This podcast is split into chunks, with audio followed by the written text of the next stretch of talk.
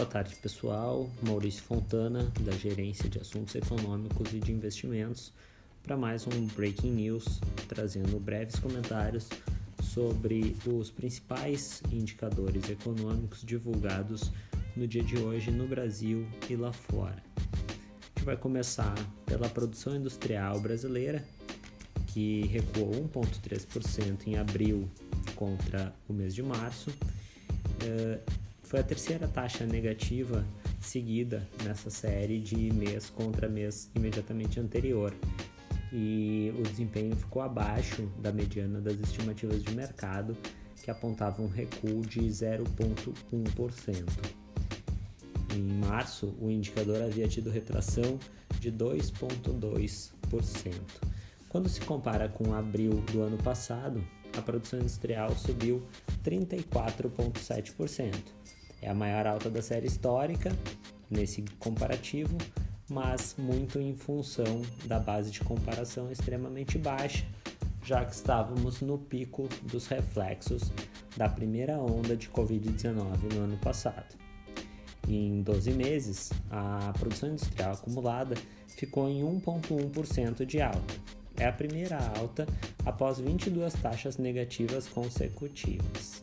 No acumulado em 2021 até abril, a indústria avança agora 10,5%.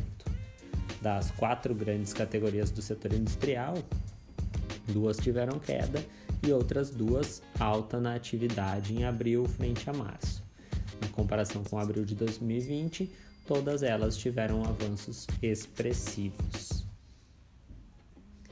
Outro indicador interessante do dia e que a gente precisa acompanhar muito de perto diz respeito, diz respeito aos preços das matérias-primas com influência sobre a inflação. É o indicador uh, ICBR do Banco Central do Brasil.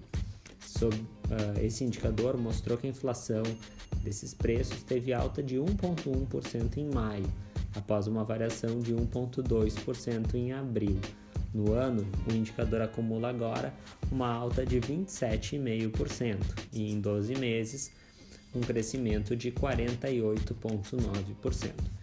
Isso é muito uh, preocupante porque a gente está vendo uma pressão sobre os preços das matérias-primas e uh, principalmente dos custos aos produtores no Brasil e em todo o mundo.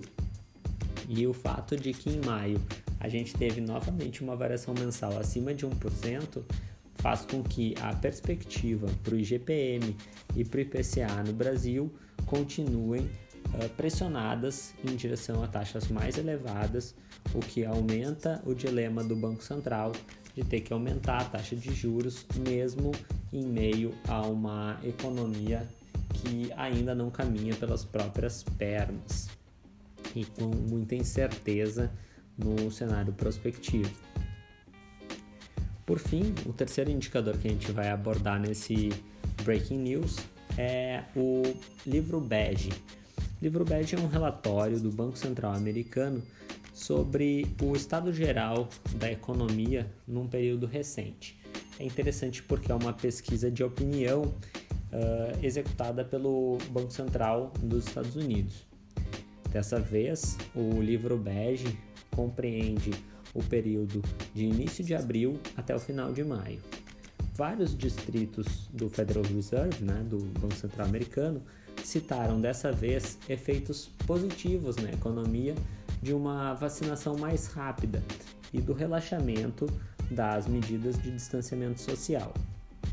Eles também notaram um impacto adverso sobre a cadeia de suprimentos, muito em parte por causa desse dessa demanda irregular e rápida que a gente está vendo em todo mundo, com os preços das commodities e das matérias-primas subindo rapidamente.